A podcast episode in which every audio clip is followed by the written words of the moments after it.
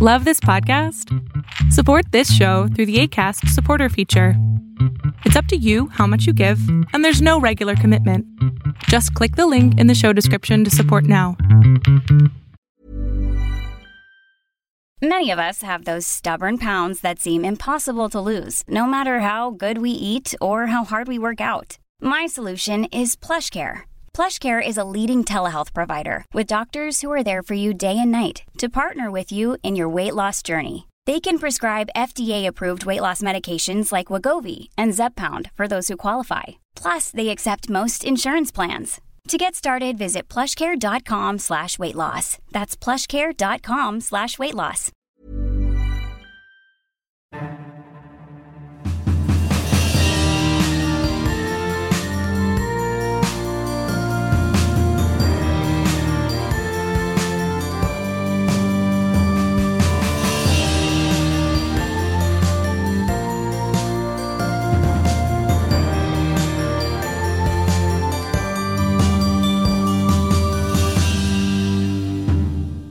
Hello and welcome to Chronicles of Nania, a nanny resource podcast made for nannies by me, a nanny. I am your host, Martha Reddick, and this week we are going to be talking about the first thousand days of food and what how we can help children uh, develop lifelong food good food habits. Is that true, Angelina? Yes, right on. Awesome. I brought Angelina Pizzi on to talk about this. Hello, Angelina. Well, hello, Martha. Thank you very much for having me. Thank you for being here. Angelina actually reached out via Instagram Yes. to me, and I was so glad that she did. So let this be a lesson to all of my listeners that if you reach out, I will most likely want to, at the very least, have a conversation with you and maybe even have you on the show because this Share has been great. know. Yeah, I love learning. And so uh, I'm very excited that you're here Thank to you. share what you know. Thank you very much for having me. Wonderful. Okay, let's start with talking about the mission of One Two Thrive Kids. All right. So I am a former nanny. Yeah. And a former educator. And I think one of the greatest benefits that I brought to my nanny families was a, a really deep appreciation for healthy eating in kids and healthy eating in families. And it was something that, having worked with multiple families in this way, and having every um, every family say that the thing that I do with their children with eating is something that I should consider doing more. Right. That having uh, making healthy food for children and feeding them in a loving and respectful way really impacted these families' health overall. Yeah. So I look out in the world and I am a, um, a helper. I want to make things better. And when I look out into the world, I see a lot of problems that I can't solve.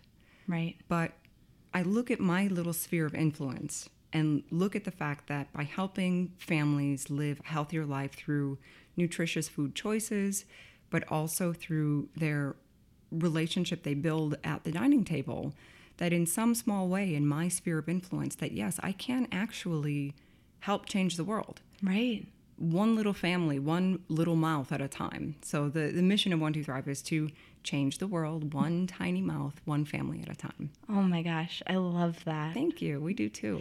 Yeah, and I love the idea of because I, I feel like most nannies are helpers by nature. Definitely. Um, I, I think to go into this profession, you you need to have a part of you that wants to help. yes. And I love that idea of taking being a helper and looking at how you're specifically adding to the world and following that thread and seeing where it Absolutely. takes I, you. I just know too many people in just where we are right now in life. Mm-hmm. I have so many people who come to me with the opinion of or the attitude of, ugh, everything is terrible. Or, Right. and, you know, so many things are not good and I can't do anything. I'm stuck. There's something that you can do, and the caregivers in this world, you know, I've, I've having been a nanny myself, I have had people say to me, like, a nanny? Re- Really? Did you go? To, didn't you go to school to be an engineer? Like, right. you you worked in finance. Why are you a nanny? And I believe that the, the effect that we have on kids on this daily basis is truly life altering for the people that we care for, but also for the world in general. We have a lot of power in that role to influence positively the children around us. Yes. Yes. I love that. Um, okay. So you talk about the importance of the first thousand days in a child's life. And in fact, we were chatting before we started recording, and you were saying that you specifically love to nanny for those first thousand days. Right. So when people mention the first thousand days, they scientifically or medically usually refer to from the point of conception through you know up until the point where a child hits uh, two years of age right i used to call myself the thousand day nanny but starting from about four months of age as an infant right. all the way up until the third birthday so it's not exactly a thousand days but in that time so much happens developmentally with a child and if you think about it you know if you look around uh, the animal kingdom and you look at other mammals a, a pretty large number of them, when they are born, when they give birth, that child is ready mm-hmm. to run. Yeah. Some of them know how to eat. They can, you know, they do all of these things self-sufficiently because they have to. Right. But human beings, we're we've developed in a way where our brain is so large that our babies need to be born so, sooner. So that it, you know, it said that humans are born early. Right. And so literally that time when we're helping infants grow into toddlers and toddlers grow into preschool age children, really that first thousand days, we are helping that child when their brain is the most receptive to learning mm-hmm. patterns mm-hmm. and systems and people and love and flavors and tastes. Their brain is uh, has more plasticity, which means it is more open to learning. It's more adaptive at that point than it will ever be at any other time in their life. And we as caregivers have the opportunity to literally mold, as if it were clay, mm-hmm. the brain of this child. And the reason why that's so important when it comes to nutrition is that if we, now this is referring back to the medical thousand days, where mom, um, mom is eating well and you know through uh, breastfeeding she's eating well and then she feeds her child nutritious foods if we do that well for the first thousand days, we can literally protect that child from the uh, detriment of deficits mm-hmm. later on. So, if that child has a great first thousand days and then disaster strikes in their life, they are more apt to be able to live through that experience and adapt to it because they learned this when they were completely malleable. Right, right. And we, you know, we know from science that things that happen in those first thousand days definitely influence you for the rest of your life. Correct. Um, I'm going back to school to become a family counselor in the fall, and already I know that, you know, through my own therapy, that things that happened to me in my first thousand days are I'm still undoing those knots, you know? And so Angelina just gave me an air five. Yes. um, so yeah, so I I but I also on the the same hand I've, I've never thought about it with food yes. and so i love that you're bringing this to kind of the forefront and highlighting it because I yeah, I've never thought about that. Well, as a so generally, you know, I, I initially started One Two Thrive Kids with the focus of working with nannies, right? And I found it that it, I found that it is uh, easier to work with parents mm-hmm. because if, as a nanny, you bring this to the table, and we can talk about that later, but if you bring these skills to the table. Um, you know, you're essentially teaching the parents how to do this thing, but they can help you get the education in that regard because it's something that they want. They want their kids to have this experience. Right. So getting, you know, having to go through the parents is, an important step to either help that nanny get the resource to resources to get the education that she needs. Mm-hmm. But I the the basis of my coaching is that you will never have a better opportunity to parent a child than at the dinner table. Right. Because every single day when you feed them, it's not just the food that you're feeding them. Choosing healthy and nutritious foods are important for mm-hmm. the process, but the way that we offer food, and this is what nannies do, uh, you, the, you as a nanny might not necessarily pick out exactly the food that mom shops for or dad shops for. I have luck, been lucky enough to take on that job and say, even if I don't go to the grocery store with the kids, hey, can you please have these things so that I can make them? Right. Mom will get them for me. She- You know, I'll give her a list of those things to get.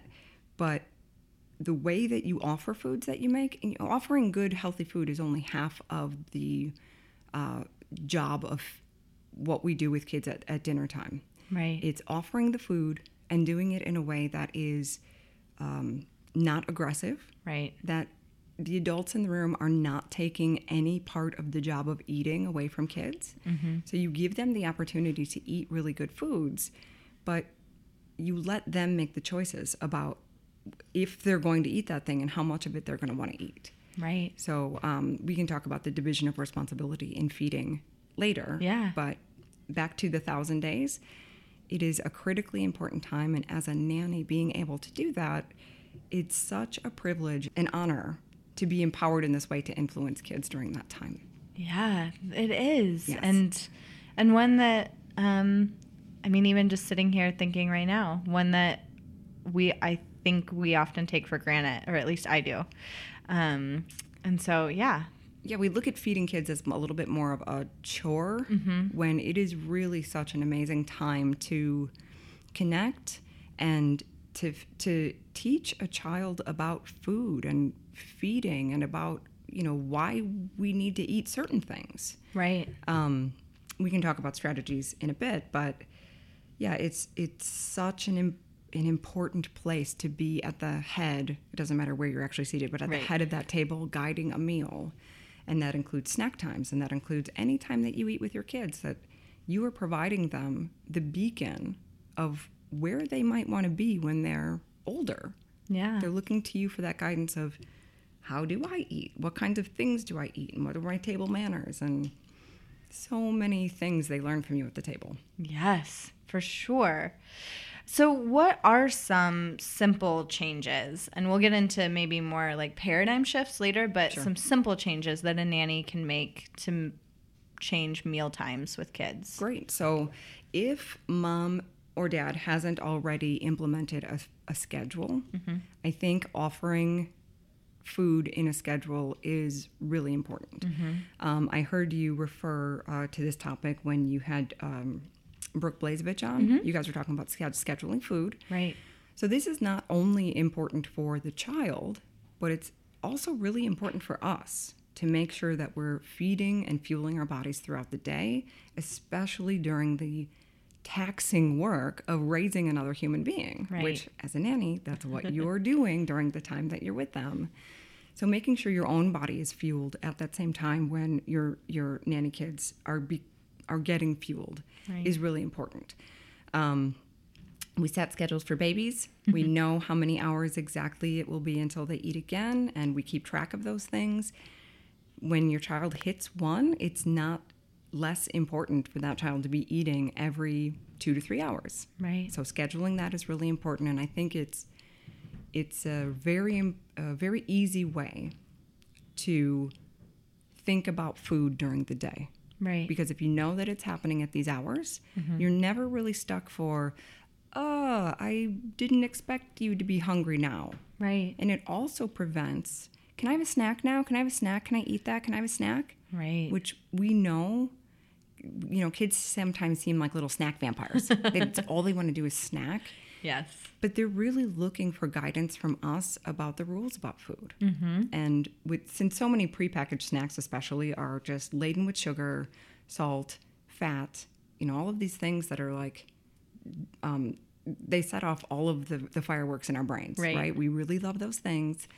Um, if we just kind of let the food day just happen as it may, we are so much easier, uh, so much more inclined to grab that package of food because it's convenient. Um, but when you have a schedule throughout the day, that's something that you know really makes you think about food more often.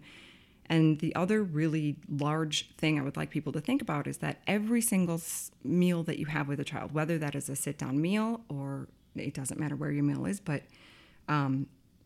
Or like a snack on the go. but snacks too that every single meal should be a little meal Right. so that your snack times should not just be um, raisins Right. or just fruit. You know, a, a much better uh, snack for a child is a half an apple with peanut butter and a glass of milk, right? This is going to include some things that are going to help keep that child fuller for longer, Right. Right. So if you have, you know, dinner coming up in less than an hour, you want to make sure that they're getting something that's going to make them feel full for a short time, but quickly. Right. So at that point, giving them something that's a little bit sweeter is probably a good idea. Yeah. But for most of our meals, all of our meals, they should be something where they have a little bit of sugar. So, like fruit has natural sugar, um, some starch. So, you'd find starch in grains and um, essentially what we consider carbs, um, protein, f- and then fat. And if you can get something of those macronutrients in every single one of your meals, that's going to help you be satisfied with that food until the next time. Right. And just to reiterate that snacks count as meals in the way that you're talking about them. I just I didn't want to let that like go without saying it again. Absolutely. Because I don't think that um, I mean I certainly don't think of snacks as meals Right. as of right now. And so I I just wanted to say it again. Perfect. So that I hear it again. Thank you. And that's thank you for bringing that up because it's something that I just that is the way that I live. right. So it I need those calories throughout the day and I need them to be of a certain type. Right. I if I don't do that, and this is a great tip for nannies, like you want to be. I know everyone wants to be healthy too, um, nannies included, but if you don't feed yourself the right way throughout the day, when you get home, this is what your your evening looks like. You get home, it's been a long day, you're tired. Um, you don't really want to cook anything right now, but you haven't had enough calories throughout the day. So, right now, your body wants either high sugar carbohydrates mm-hmm. or simple carbs because you need the energy really quickly, mm-hmm. or you want something that has a lot of fat in it because you know your body knows that it has lots of calories. Mm-hmm. You may not understand that in your brain, but your body knows that the thing that has fat in it naturally has more calories in it than the thing that has carbohydrates in it, you know, ounce for ounce. Right. But yeah, so you're going to go home and you're going to raid your cookie jar and you're going to look for things like chips that might have a mouthfeel. If you feed yourself well throughout the day, there's a much lower chance of you coming home and binging on the things that you don't really want, but your body thinks it needs. Right. Yeah. No one wants to go to a bed with a stomach full of carbs they're not going to use. Right. right? Because if you eat those rocket fuel foods, you know, super uh, high carbs in the evening, your body thinks you're about ready to jump out the door and do some activity. Right. And then you go lay down. And then you don't sleep as well. right. And then you wake up tired and you start the day already on empty. Absolutely. yeah. So another one of the other really important reasons to have snacks as meals and to have these meals set in a schedule is that if your child or nanny child is saying that they don't want to eat the meal, and they may be saying that because they know that they'll say, "I don't want to eat that meal," or "I'm tired," or "My stomach hurts," and then you say, "Okay, you can leave the table," and it might not be 10 minutes later and that child is back asking for either a new meal Right. that they like um, so something without vegetables in exchange for you know the peanut butter and jelly sandwich or the bowl of cereal mm-hmm. so if you have them scheduled when that child now starts to kind of pester you for snacks because they are hungry they just didn't they just know that they can take the easy route because if they say I mm-hmm. don't want to eat this for whatever excuse it might be, they know that they'll get the thing that they want. So the easy for them calories, Right. The easy for them meal. But when you have a schedule in place, it's so much easier for you to say, no, Right. you can eat again at snack time, which is at this time. Right. When you have no schedule, at some point you have to feed that child Right. and at that point they really need the food and so they're really going to be craving something that's not ideal for them um, but yeah so we can help really modify this and help them listen to their bodies and help be exposed to other foods because we don't let them take the easy route of here's a peanut butter sandwich. Right. Yeah, I was going to ask you for those snack times. Um, I know that having a schedule helps because then everyone's not playing. Right. You know, you're not saying, hey, come step away from all your friends having fun Right. over here. And they know that's when there's going to be food. Right. And they know they're ready to expect it. But if a child says, I'm not hungry during a meal or a snack time, um, my impression is that you would say, okay. Right, exactly. Yeah, You don't have okay. to eat. And even if I offer you something that you don't want to try, you don't have to eat it Great. because it is not our job to make children eat. Yeah. The minute that so so children only have power in one area. Right. And that is what they put in their mouth. Mm-hmm. And it is not our job, even if we were their parents, it is not their parents' job to put food into their mouth. That's the child's job. The Right. child puts something in its mouth. And if you think about this in terms of yourself, if you think about somebody forcefully putting food into your mouth, I can imagine that to me that feels like a violation Right. and it's just not our job if if we give children the opportunity to eat a varied diet and mm-hmm. we make it so those are the things that are available most of the time. Mm-hmm. I will say that for the first thousand days all of the time. Right. right? But older kids obviously they you can have indulgences mm-hmm. and you know make that a regular thing. Um, but yeah it's it, it, it, the basis of my coaching is really that that is that child's job. And if you let them have the structure of meal times and you let them have that scheduling. And you consistently provide healthy foods in ways that taste good then your child will eat real food. And i've seen like i've it's not just a theory. Like i've seen i've seen kids do this. I've helped children do this. And it seems hard in the beginning especially uh, i said especially especially when you're trying to turn back behaviors. So obviously there's an unlearning curve. Right. Um, and that's always longer than it took to develop the habit. Unlearning it is harder. Um, but when we do this early, it's They don't have to unlearn. they don't they certainly don't have to unlearn that, and it's a it, it's it makes the long term way more easy. Yeah. I mean, it's not just it's a simple thing to do initially, but it isn't easy. Right. But it makes meal times later so much easier because your children and your nanny kids are not playing this game with you that they're trying to maneuver for the treats and things that they want. Mm-hmm. Because, like I said earlier, those kids want to grow up to be like you, mm-hmm. but they'll choose the sugar if you let them Right. right? And I'm not saying sugar's the devil, Right. But our kids and us certainly get far too much of it. Right. Yes, for sure. Um, so I think let's move to the division of uh, mealtime responsibility. Wonderful. Yeah. So this is a concept that is put out by the Satter Institute. Okay. Uh, so Ellyn Satter is uh, she was a family coach.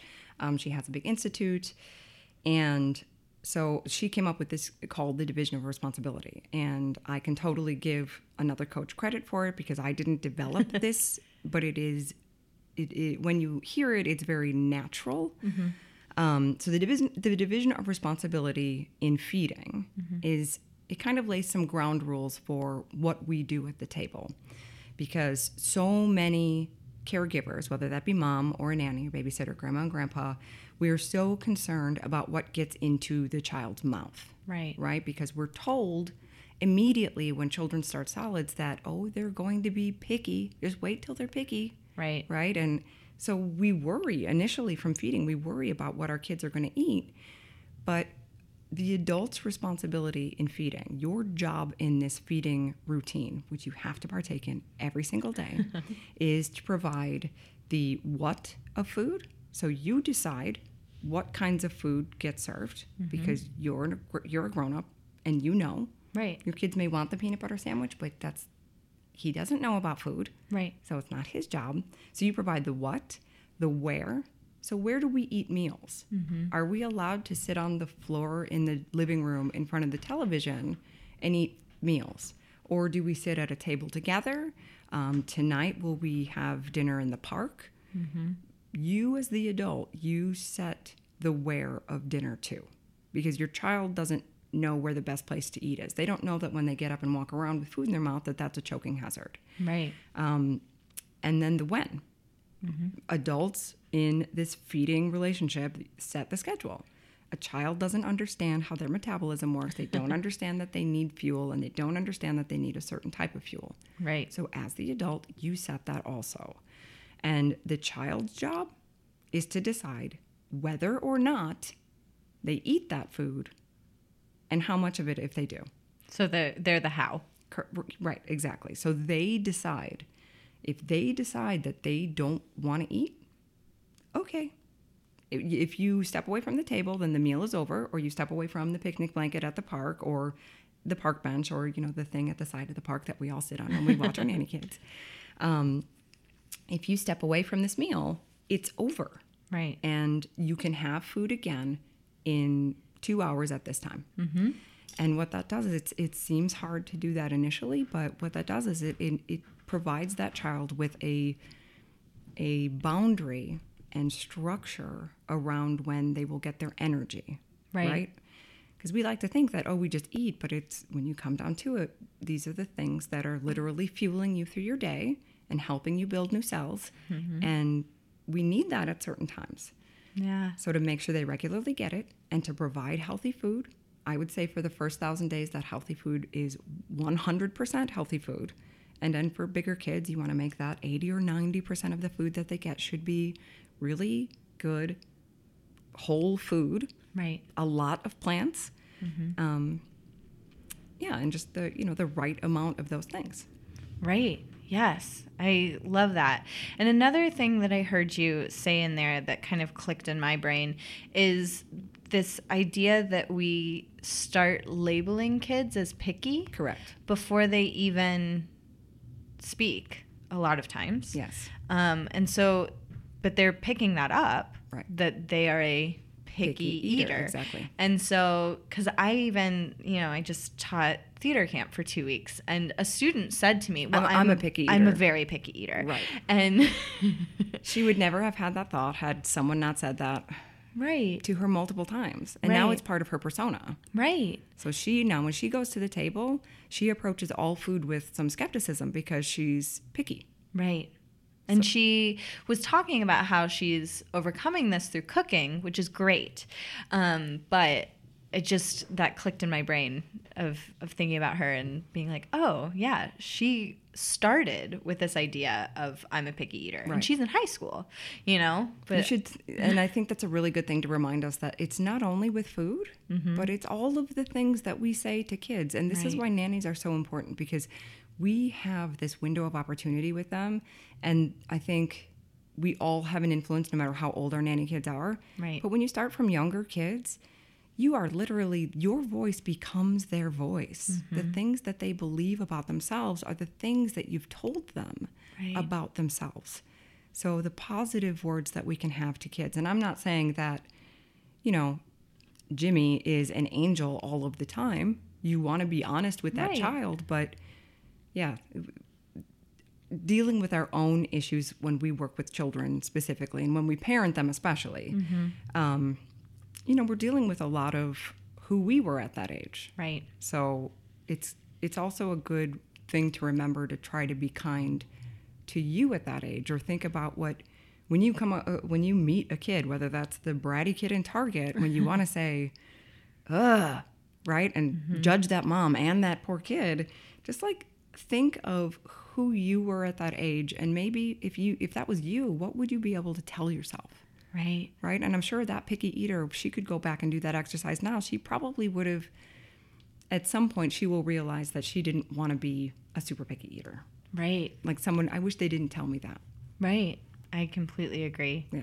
And yeah, the the behaviors that get under our skin the most are because we see ourselves in them. Correct. So just keeping that in mind. Right. I do that. Oh, I hate ah. that. and even if we don't have that thought of I do that, Right. It's you know so subconscious.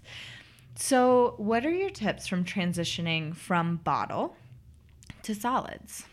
So, the best advice that I can give for that time is to be patient, try again, um, and be consistent. Right. So we we want to keep uh, when we initially introduce solids, and I, I'm willing to bet that if you're working with a child young enough that this is their first solids, especially if it's the first child in a family, that you won't be responsible for that very first meal Right. right? Because mom and dad are going to do this, and it's going to be a picture opportunity. And as a nanny, you have the opportunity, um, if you're comfortable in this realm, to to start talking to mom about that. If that's if that's what's happening, if if you're the baby that's in your care is about ready to start solids, this is something that you can now guide if you have the right education, if you learn about this process. This is something that you can guide and truly help that family make better decisions for the health of their baby. Um, so, initially, when we offer solids, we're doing it in very small amounts, Right. Like less than a half a teaspoon. And we're, we're combining that with some breast milk or some formula, depending on the milk that they take. And we're just getting the process of like bringing a spoon to a mouth. And if that's if you're not doing baby led weaning, um, baby led weaning is essentially when you give infants um, food right on their tray and you allow them to select the food and to pick it up and put it in their mouth and to gnaw on it until they get what they need from it. Um, I am not against either of those, uh, you know, theories on raising babies with food, whether whether it's purees or whether it's baby-led weaning.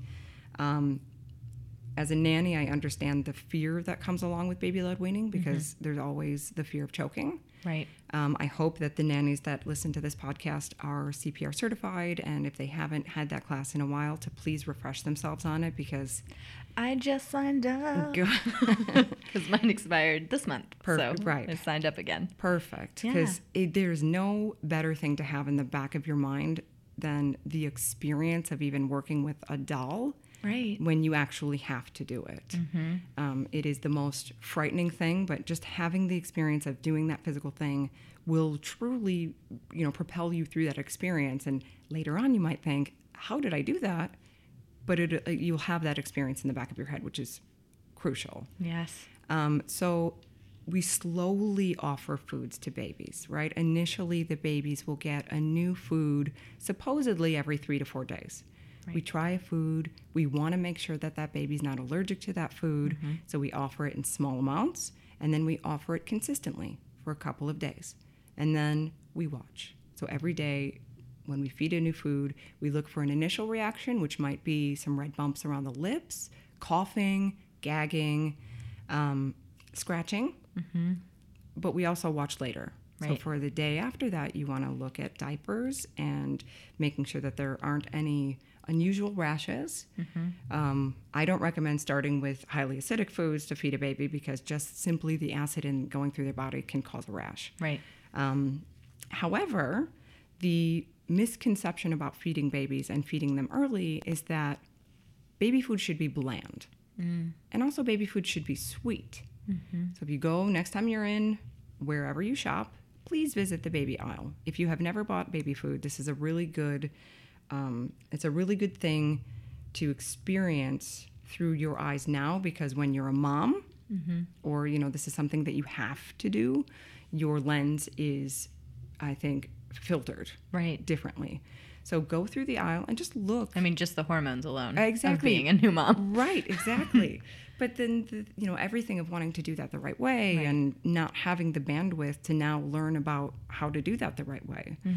But if you look at those foods, it's always, not always, most of the time with apple, with mango. And even mm-hmm. when they don't say it on the label, it'll say turkey dinner. And then you look on the back of it, and one of the first ingredients is apple, pureed apple. Uh-huh. Because companies know that if you buy this food and the baby smiles when they eat it, chances are you're going to buy it again. Right. But there's nothing, there's there's no proof, no evidence, no science-based fact for why children need to start with uh, baby rice or rice cereal Yeah. or bananas or anything that's sweet. So we have the ability in this early feeding stage to help broaden your child's palate, and when I say your child, I mean the child in your care, whether Right. you are their mother or their nanny, um, you have the opportunity to really expand their palate, which will be with them forever. Mm-hmm. You know, there's a- there's a much higher uh, incidence of adventurous eating in toddlerhood when children are exposed to a variety of flavors and a, a variety of textures and even spices. Right. I don't mean heat, but Right. aromatics. Right. Please spice up that baby. I love that. Um, Spicy babies are the best. Yes, I love it.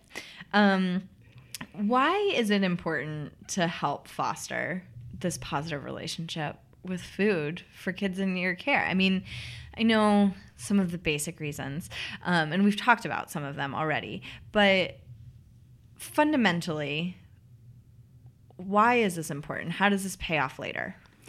So for from the from the perspective of the child, you know, developmentally, children who are fed in this way, so they're they're fed in a thoughtful way, not only to the nutrition that they're getting, but the way that things are serving it, uh, being served, um, the way dinner is offered or the meal is offered. Because a nanny, we may not be doing dinner, but um, every opportunity that you eat with them, you have this opportunity to set the stage for what they expect later on. Right. And when we teach kids to have a healthy relationship with food, then they don't use food emotionally later. If we specifically don't teach them to use food as an emotional crutch, mm-hmm.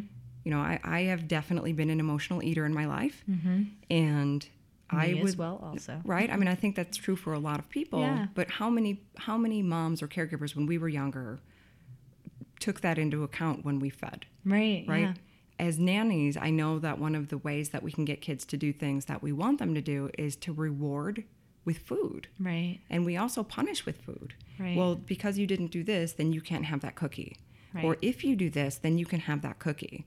So when we prioritize food to the point of being a prize or mm. the thing that you win, which in some places might take over the feeling of acceptance, you know, mm-hmm. this might look like love to a child when you make them feel good or tell them that they are good when you give them a cookie. Right. Well, your child can feel good when you give them a banana. What mm-hmm. they're looking for is that validation from you. And, you know, I've worked in families where the children weren't getting the enough of the validation that they needed from mom and dad. So they really look for that in other people. And if we can provide them that stable source of validation that doesn't necessarily have to come from food, mm-hmm. right? If we're not rewarding and we're not punishing with food, we're giving that child an opportunity to not look for that influence later in life in a place that may not be good for them, right? I've known way too many people who look for love in all the wrong places, just like the song. And it's because we didn't get what we needed when we were little. Right. This good relationship with food really leads to more positive outcomes in so many ways because you you know being well fed and fed the right things you have a better opportunity to learn Right. you can learn better in school when you're fed and mm-hmm. fed well and your brain is getting the things that it needs to thrive. So that means, for example, if, if your child is not getting enough fat calories because they're eating too much sugar, and sugar will definitely block the child's desire for another type of food. Right. So if they're not getting the fat that they need during that time, well, then their brain doesn't work as well as it should be because it's not growing well enough. And they may have problems in school. Right. If your brain's not developing the right way, then you may have social problems because those cognitive areas in your brain, they're the areas that deal with relationships, aren't fully formed or don't really know how to communicate. So those problems lead to so many larger problems later on. If even if we don't look at the physical aspects of the positive reaction to having good nutritious food fed in a loving and respectful way, Right. there are so many other outcomes that are affected by this relationship. Again, you will never have a better opportunity to influence the life of a child than every day when you sit with them with a meal. Mm-hmm. And that's the most important part is you sit with them having that meal. If And you, eat as well. Absolutely. And hopefully, I know that you and Brooke talked about this in that podcast as well, but making sure that what you eat is a good option that's something that you would actually aspire for them to eat, it's so critically important. So I'll give you a, a great example of this. Um, a couple of years ago, like a year and a half, two years ago, I was working with a family, and I was also competing, uh, uh, training to compete in a bodybuilding competition. And so I was eating a very specific way. Right. And I was eating differently than my nanny kids because I was eating, you know, chicken breast and broccoli every day. And you can't feed that to a kid every day Right. but sure enough, the little boy that I was working with, he went from like, uh, broccoli and like throwing it off of his high chair to like ready to fight me for some of my, some of my broccoli. like, you're gonna give me some of that. And I think that that's that was, and this was so recent, but it was such an eye-opening experience for me to have this kid who truly, quote unquote, hated broccoli Right. like wouldn't eat it, didn't want me to have it on his plate, to like not just eating it, but eating it raw and eating it all of the ways that I would cook it. And really being interested in that thing because it was mine. Right. And he saw me eat it and he saw me mostly enjoy it. when you have it every day, it's not the most enjoyable thing. Right. But what you eat in front of them is so important. You are truly the guide. You are providing a guide light for them to what they might be when they're older Right. and to show them that this is how you can eat. Mm-hmm. And I know that's it's hard for nannies who are often working in places where you know parents may not know how to feed their kids well and so you're working in an environment where there are a lot of you know there are a lot more processed foods than maybe you want to be exposed to um, but I can definitely recommend that if that's the case, that you have a talk with the parents. If this is something that you would like to implement, um, so you, we were talking about the health, the, the benefits to the child of implementing this, but the benefit to the nanny is that if you decide to continue nannying, um, and I know many people work, you know, through uh, whether they're in nursing or education or another route, they may be nannying for a short while and plan on doing something else. But as a nanny, if you choose to be a career nanny, this aspect of that going into a job saying, I understand how to do this and I would like to take this off your plate, you have an opportunity to be such a more valuable person in that family's life because you're teaching them how to do something that I know they want to do Right. if a family is reluctant to implement a change it you know toward a healthier lifestyle and that you know with food then it's probably because mom or dad or both ha- they're reluctant because they know that they need to make a change And that's probably yeah, fear based. absolutely right Of fear of failure or fear of admitting that they're not feeding their child in the healthiest way or Right. or any of those things. at some point, like I have actually left a job because the way that parents fed their child was so out of line with how I feel about feeding children that I could not put myself in that position. Right. I had a little, you know, a three year old girl and then a little boy who um, had, he was pre diagnosed autism. Um, he did eventually get that diagnosis, but, you know, the, I would be trying to make these, you know, forward steps with food and mom would come home with a big giant box of donuts. Right. And it was so counterintuitive to me. And I felt like it was just wrong that I had to leave. Like I, I couldn't, uh, just make sure that in the feeding relationship that that their family style is something that you can get on board with and even if parents don't eat in the same way and even if they don't feed their children in the same way it is something that you can ask to do. I'd like to prepare lunches snacks and what so whatever meals that you have with them. Hey i'd like to prepare this thing. Would you let me do that? Implement that that way of eating anyway. Right. do that anyway because even if it's not the thing that they experience with their parents in a lot of cases it's the experience that they'll have more because they're mm-hmm. with you with for, for more meals. Mm-hmm. Or even if it's not more it's something that they will still remember. Right. and even if they don't eat that way with their parents if they pull the whole i'm not hungry and 10 minutes later i need this i need a snack with you as long as you set the boundaries around this and can stick to saying well then this meal is over and you mm-hmm. can eat again in two hours at this time and you stick to that they will do this with you Right. so For sure. Just like anything. Exactly. Consistency is the name of the game. In It all really of the things that we do, it is consistency. Yeah. And I also, going back to this idea of um, having this schedule, I think that that takes away a lot of the emotional baggage with it. Um, and, you know, psychologically speaking, this idea that food is connected to the mother um, and our, you know, psyche. And this idea that they will consistently get food throughout the day Yes. builds this trust and I I think helps them with separation anxiety and Absolutely. uh, and just you know moving throughout their day if they're not worried about When am I going to eat again? yeah when am I going to eat or again what am I going to eat again? Right. It's- then then I think that that can have a big impact on what else they're able to accomplish in a day. and reducing anxiety, right? I mean, it's just really like kids want structure. They really do. Children don't know how to tell time, Mm-hmm. so they can't look at the microwave. Even you know they don't have a watch. Um, some of them can tell time, right? So if we're Right. working with older kids, but a lot of littler kids don't know how to tell time.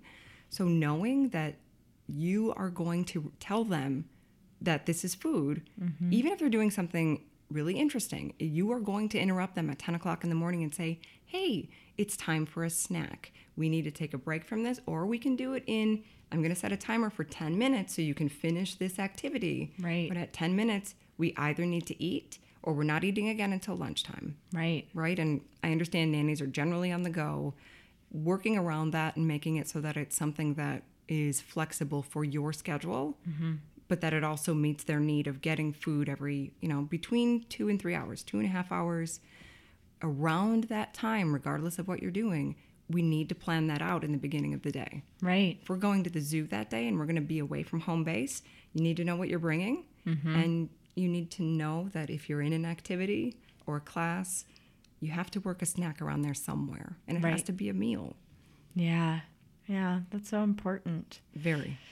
Um, okay, so we talked about if a nanny is listening to this and they're thinking, yes, but they're worried about how to get parents on board. But I was wondering if there was anything else along those lines of bringing it up with parents, um, what you've had personal success with, of bringing it up and saying, um, let me take this off your plate. I think that's a great way to phrase it. Yes. and I, I think that most, my experience has been, and especially now with coaching families, Right. my experience is that families want this.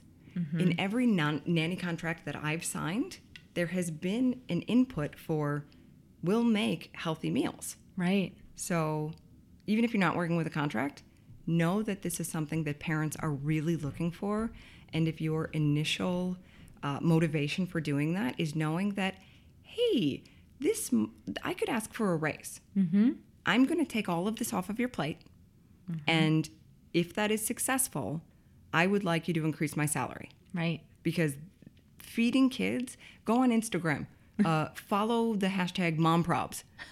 Half of them are oh alexa feed my kid. Right. right? It's a it's a chore and i think because we don't uh, we don't view it as the um, you know this wonderful celebration of bonding and time together as it is so we look at it as a job Right. and moms look at that as a job. And if you're working in a family that has a working mom, then she really needs that support and needs that help. So unless your mama, and I'm, again, going back to mom as the source of food, it mm-hmm. just, I believe that it's still that way. I'm, I'm, I'm so proud of all of the dads who are in the kitchen helping now. Right. Yeah. But until that becomes the norm, I'm still going to say mama's in the kitchen because that's what I know Right. my experience with families is generally mamas in the kitchen. Um, still, all love to you dads out there. Yes. and yes. And yes, and and uh, include the boys in the kitchen. correct. Please, Yeah. yes, Which I talked about on um, the Cooking with Kids episode. Yes. So listen to that one if you want ideas about how to get kids involved in cooking. another great episode. Yeah, Yes. and it, and it's it's really important with a lot of the things that we're saying, and can start earlier than I think a lot of nannies think about. Yes. it being able to start. Definitely. and that starts in the grocery store. Yeah. Bring a toddler to the grocery store. And you have an amazing tool there for positive uh, reinforcement when you put a child in the basket and you know they don't want to be in there. Mm-hmm. Right. Right. They have to earn that right though. Right. In that time where you have the opportunity, if they're littler, you, you have them at almost your eye level and you can talk about food. Mm-hmm. Going to the grocery store just to go through the grocery store on a hot day is an incredible activity for kids. Mm-hmm. Yeah. If or you- a cold day. Right, right, Hey, exactly, Chicago. right. what am I going to do with them today? I know. Let's go to Mariano's or wherever Yeah. you shop for food. But Yeah. walk down the aisles, look at some, uh, you know, the back of the, the food labels. Right. If you have bigger kids, it's an amazing time to start really getting to them to think about what they're putting in their body and how they get that from, you know, what they need from food. How do they get that from food? Mm-hmm. What foods will give them that? And if that's not something that you know, I'm going to throw it out there and put a blanket statement on this. And I think it's a positive thing that nannies, above all else, you're intelligent Right. if you don't know this now, you can know this. There are resources to to learn this information because one, you need it. Right. Two, your kids need it. It'll make you better at your job. Three, it'll make you a great parent someday. It is a total resume booster. Right. That I can do this thing for you and your children are gonna learn about food. They're gonna they're gonna be exposed to healthy food. And I'm gonna essentially take a lot of this responsibility off of you. And I know nannies, a lot of nannies have so much work put on them already. Um, but you have had other, uh, you'll know which episodes to refer back to to learn how to step to the table and advocate for yourself. Right. Because this is a skill that I'm telling you parents want, they need help with, they want help with. And if you can be that resource for them, um, if you're in a family where you are watching the first kids, you know, the, the first child in a family, you know, you really come in as the expert. And this gives you so much power in that role, not as like having power over anyone else, Right. but to be an advocate for yourself Yeah. and earn more money and really feel like you're being um, compensated for this incredible job that you do every day. Right. If a nanny is listening to this and feeling overwhelmed or lost, where are some good places to start? Obviously, You can definitely Thrive. You can definitely reach out to One Two Thrive Kids. Um, which I will definitely be posting links uh, throughout the week on Facebook. So check that out for those links. You can follow us on Instagram and Mm-hmm. on Facebook. Um, we post a lot of things on Instagram. Um, you can also reach out to me through any of these uh, channels, and I She's am. very good at communicating. Thank you very much. um, yeah, I I didn't start this business to make money. Right. Um, I that I mean I have to be able Yeah, to do that. right. but if there are times where um, I love answering people's questions, and just as an aside, all of my first consultations are free. So if you just want to run some quick questions by me, um, and I can also help you to maybe pitch this idea to your family that you're working for, so that they can actually hire us and get you some uh, some real learning into how to im- implement a good schedule and cook really healthy food. This thing, these are things we can do completely virtually. So, um, you know, I can be a resource to help you have your essentially have your nanny family, your employers pay for your masters. Right. Yeah. It's not a master's degree, but it's Right. really good information. Yes. But there are so It's a master's worth degree. right? it, it'll be you'll use it more than you will. I won't say algebra because I used to be a math teacher, so I, I just can't say that. Um, but yeah, there's Trigonometry. Right. Thank you. Right. Exactly. Trigonometry. I won't say algebra. Trigonometry Yeah. for sure. Um, But yeah, what are some other resources? Um, I mean, YouTube is a great resource for learning how to cook something. right. Right? I mean, there are literally hundreds of great resources online for making i mean recipes there are thousands and thousands of resources online um, i can definitely post to some of those resources that i like on the top of my head right now i have so many that i'm Right, not yeah. going to dive down into all of them um, but in uh, by the time this airs we will have something on one two thrive kids Great. um, that essentially the wonderful things a one year old can do Yeah. and so that is what a one year old can do at the dinner table or at the at, at the meal table. Right. And what you can gain from this for even older children is understanding that if we feed them in a certain way, these are the things that you can expect from them, right? So even the most picky eater who's real fidgety at the table, um, when you read this, understand that even that kid can meet these expectations. And I say a one year old because we generally take children up from six months of age to one years old in our coaching mm-hmm. so that they they go from weaning to sitting at the table with you eating the same foods that you eat. Hint hint your your food needs to be good too. Right. Because you're not going to put a plate of broccoli in front of a two year old and you French go and fries eat, and right exactly right. That's just never going to work. So if you want that from them you have to do it too. But Yeah. please download this resource. It's you know it's something that you can learn from yourself or give to your employer um, as a guide as to hey i'd really like for you know sarah to do this too or whatever you whoever you're working with Right.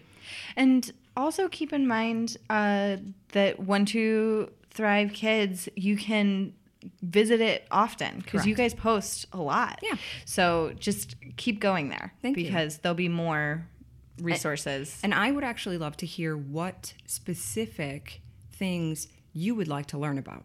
Yeah. So uh, we will post uh, about Chronicles of Narnia. So please just look through our squares and look for the awesome yellow Chronicles of Narnia logo.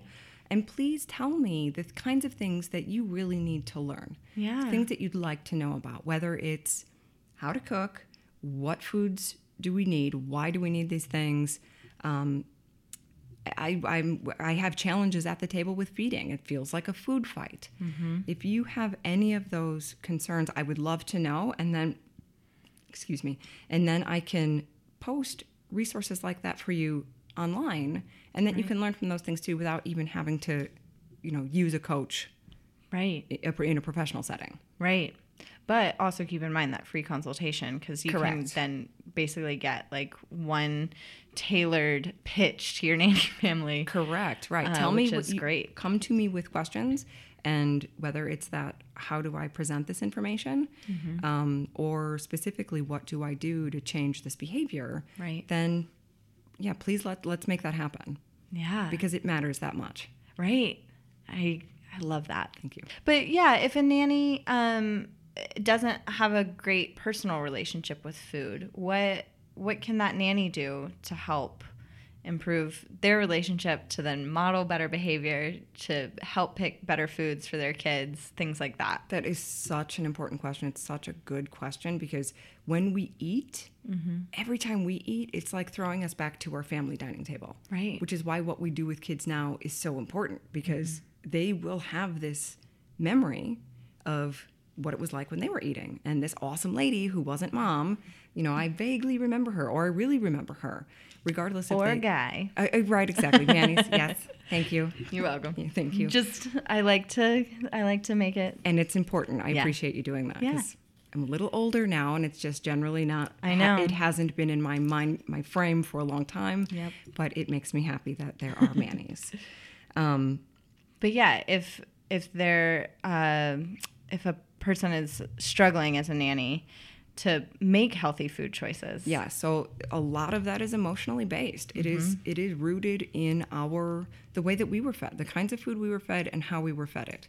So if you feel like that's a struggle, I'm going to highly recommend that you seek help for that thing, whether that be simply looking on YouTube on how to make a change yourself, right, um, or you know the. I don't want to make this seem like a pitch. The other arm of One Two Thrive Kids is One Two Thrive, and we work with adults. Uh, my partner Mark works with adults to help them implement small changes that really lead to bigger life changes that are completely doable, um, that are not rushed, that are you know they're they're real goals that you set and his mantra in life and his business is that everybody can, meaning Yeah. You can definitely do this. And please understand that in your role as nanny, you are so important in that child's life Right. and such an influence in that child's life that they will want to model your behavior. I don't know if you've ever experienced this, but I've multiple times come across uh, a phrase that I use frequently that I don't necessarily like, but didn't realize it until they said it to me. oh gosh, yes, Right? So it's not just what we say, but how we eat and what we eat. And you can really learn a lot from this experience for yourself when you understand how important that is for you. Because if you can look back and say, oh, yeah, this kid is going to want to eat like me. And if that makes you uncomfortable, then that is really something that should be addressed, not just for your job, but for yourself. Your health, uh, you know, really relies on this thing for you too. Right. So, Yeah. And I also think, um, just throwing it out there, that it's important to um, think about how we talk about food. absolutely. Uh, one of the podcasts that I've been listening to called The Guilty Feminist was talking about um, how a lot of women, particularly, but any gender, um, when they talk about food, they talk about what they're not eating Right. at the moment. Yes. And so just thinking about that as we discuss food in front of children, um, I have been gluten free recently because I find that it makes me feel better. Um, but a child that I nanny for was talking to me about that and remembered that I was gluten free and had picked out something gluten free for me, which was very sweet. Um, but just thinking through that about how much she absorbed Correct. that I was gluten free. Absolutely. You know? Because now you have to have a conversation with her about it. right. You you absolutely have to define that for her and tell her why that you do that. Yeah, which we did in that moment. um, Excellent. have that conversation of like gluten makes me feel sluggish and tired, and like I want to take a nap right after I eat it. And Great. so it's not a food that makes my body feel energized. And in that moment, something that you can do for her is Mm-hmm. to encourage her now to journal about how she feels when she eats. Right. Because if she's at that age where, you know, one, she one, she can read gluten free on a package and she knows, Yeah. right? And it's something that she can wrap her head around. Really getting her to identify her own body sensations when it comes to food. Am I really hungry? Was I really hungry when I ate that? I ate um, a whole bag of jelly beans. How did that make me feel? I ate a banana. How did that make me feel? You know, the the different types of food, you might help that child realize that they do have a sensitivity early in life. But I'd really like to stress that regardless of what way you are eating, that we please expose non-sensitive children to the things that you might be sensitive to. Yes. So I've seen it in families where um, there is a sensitivity, one that might not have been tested or diagnosed, and you know whether it's a keto lifestyle or um, a gluten-free lifestyle or some kind of diet, paleo, Vegetarian. vegetarian, Vegan. vegan, especially vegan. If you decide to be vegan with your children, or you are vegan and your nanny kids are not, um, less of a problem if they're not your kids. Right. But if you see parents raising kids in a vegan way, please encourage them to see a nutritionist to make sure that their child is not deficient because it's really hard to to do that effectively, especially with children because they just need so much more. Um, But, But yeah, yeah, if you're living in a way, please expose your children to that because especially very young children need to be exposed to allergens and that is not a nanny's job to um, take that responsibility on initially. It should be a conversation that you have with the family of hey um, i know i've read uh, you know the latest research says that exposing children to allergens early as early as the first month of exposure to food is really important to help them develop antibodies to those allergens um, but even more so, not more so it, this wanes as children get older but please expose them to the foods that you don't think that you can have or are not good for you right. as long as they're still good foods Right. because children need you know they need th- different types of foods than we do. And um, one you might help them develop you know understand that they do have a sensitivity. You'll definitely help them understand more about food and how that works in your body. It's not just something i have to do but hey this actually really affects me. Yeah. if i don't eat breakfast in the morning uh it was i was so moody at school. You know, i had no energy. Or i ate this really filling breakfast in the morning and i felt great and recess was amazing and i felt like i learned something Yeah. so you have that power as a caregiver and it's you know ride that power like use it for good Right. And even I have a very severe tree nut allergy. And so I consistently have to have the conversation with kids of I can't feed you that or you can't have that while I'm here Right. because I could be sick. severe. Right. Yeah. Yes. It could make me very sick. Um, but I always add to that that tree nuts are so good for you if they're not if you're not not highly to allergic. Yeah. if they can't kill you, then they're very, very good for you. And so, you know, encouraging them that that food is a very good food. I just can't serve it to you. Right. And if it's something that you're disappointed that you can't have, then share that with them too. Like, I really wish that I could have those things. And if I didn't have this reaction, I would. Right. Not just because they're good for my body, but I really like the way they taste. Right. Um, yeah. And on the flip side of that, please don't ever tell kids either before they try something, you won't like that. Oh yeah. Don't do that because now they think that something's up. Right. And if they do like it, then it's confusing. Right. Or if and if you get them to try that after you say that, congratulations. Right. You're probably working with a an oppositional or defiant child because you're not going to like that. Really? Watch. Watch me. Exactly. Right. I will love this cauliflower. Right. awesome for you. Yeah. wink wink. yep. Even today, uh, one of my kiddos was eating pizza, and I had cauliflower and uh, and other things, but the cauliflower caught his attention because they usually bake their cauliflower, and mine was raw, and he was like, "What is that?" I was like, "Cauliflower. Would you like a piece?" That's not what cauliflower looks like. Yeah, and he ate some. Even like his pizza wasn't even done. I was just I was very surprised by it. And look for those opportunities because if you guide them, you will have so many more of those. Right. Yeah. regardless of how hard you think it will be to get a child to eat in a healthy way, I I can practically promise you that as long as you're not working, as long as you're working with a typical child, um, and I you know I can't say that the stats are exactly the same for children who may have sensory processing disorders or texture disorders, um, texture sensitivities. Right. Um, but if you put this work in and you are consistent and you are loving and respectful in your feeding, that you will have this change. And if you are listening to this and you decide to do something with that information and something surprises you, please let me know because I live on those stories. I live, one of my favorite stories with parents is hearing a parent who doesn't eat a food and they're very surprised when I ask them to introduce it to their children because they're like, ew, this, ew, broccoli. I'm going to make that for my kid. Right. But then, like a month later, they're like, "So we're eating broccoli." like, thanks, Right. right? Like, Yeah. they, they've decided that. Wait a minute, he really enjoys that. I'm gonna try it. Oh wait, it's not the monster I thought it was when I was little, or you know, whatever thing that we've built up in our head about why we don't like this one food. We can learn from our kids too. It's an amazing thing to learn from them and be like, "Oh, it's really not so bad." Yeah.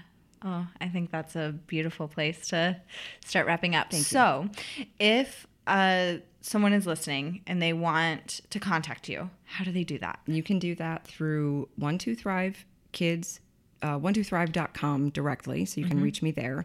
Um, you can reach me at my email at angelina at one2thrive.com. Uh, you can reach me by phone, which I think you'll post instead of just saying it here. Right. Follow us on Instagram and on Facebook. I'm available through those those channels to answer questions for you, uh, to hear your feedback, and to help plan more of my coaching around the things that you need. Um, and I would love to be a resource for you in even if you're passively taking in the information that we put out or actively participating in that. I would love to hear from you and know how I can help you better. Wonderful. And if you're listening to this and you're driving and you're like, oh no, but I can't write it down and I can't remember because I have a lot of stuff on my brain. If you email chroniclesofnania at gmail.com, I will get you the information. I'll put you in touch. Don't worry. Perfect. We got you. We got you. Wonderful. Well, we end each episode with a fun or inspirational or cute story, and Angelina has brought one. I have. So I think the most fun and inspirational story that I have from working with children in this way um, was a story that I got from some parents a couple of years ago, and they were they were so proud. I knew they wanted to tell me something that they were proud of that their kids did, and they told me that they brought their children twins to an Ethiopian restaurant. And this is when the twins were maybe between two and a half and three. So they brought them to an Ethiopian restaurant and they ordered all of the foods that they like, and they even ordered some foods that were spicy. They ordered a variety of things with different spices, and it wasn't too long before the waiters in the restaurant were looking at them and coming over to the table to see if they were okay. And then the owner came out of the kitchen and said, Who are these kids? What? Like little white kids, and they were little white kids. they don't eat at our restaurant. Like they're dipping in the sauces. How did you do this? Right. And thankfully, they were, you know, they were saying, our nanny, she, you know, she really introduced them to a lot of different things. But those kids are set for trying new things in life, trying new foods, and, you know, they're going to have a pretty good outcome. And I can say, knowing that their vocabulary was so robust, I'm going to try and take credit for some of that because they got all of the good food. So, and I think you should take a lot of credit for it. Um, that is wonderful and heartwarming. And yes, let's get kids out there just trying things. and nannies too. And nannies too. Come on, mamas, you got this. Yeah. You have to just eat all the good food too. Yes, I love it. Well, thank you so much. You're welcome. And thank you all for listening. We'll see you next week. Chronicles of Nania is produced and hosted by Martha Reddick. Artwork by Noni Amadon. Theme music by Brad Kemp. Find him at secondbedroomstudio.com. Follow us on Facebook and Instagram at Chronicles of Nania and on Twitter at Nania Podcast. To contact us, email chroniclesofnania at gmail.com. Thanks for listening.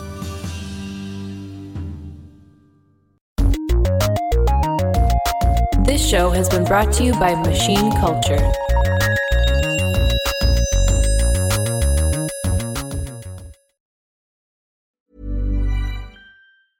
Planning for your next trip? Elevate your travel style with Quince. Quince has all the jet setting essentials you'll want for your next getaway, like European linen, premium luggage options, buttery soft Italian leather bags, and so much more. And is all priced at 50 to 80% less than similar brands. Plus, Quince only works with factories that use safe and ethical manufacturing practices. Pack your bags with high-quality essentials you'll be wearing for vacations to come with Quince. Go to quince.com slash pack for free shipping and 365-day returns.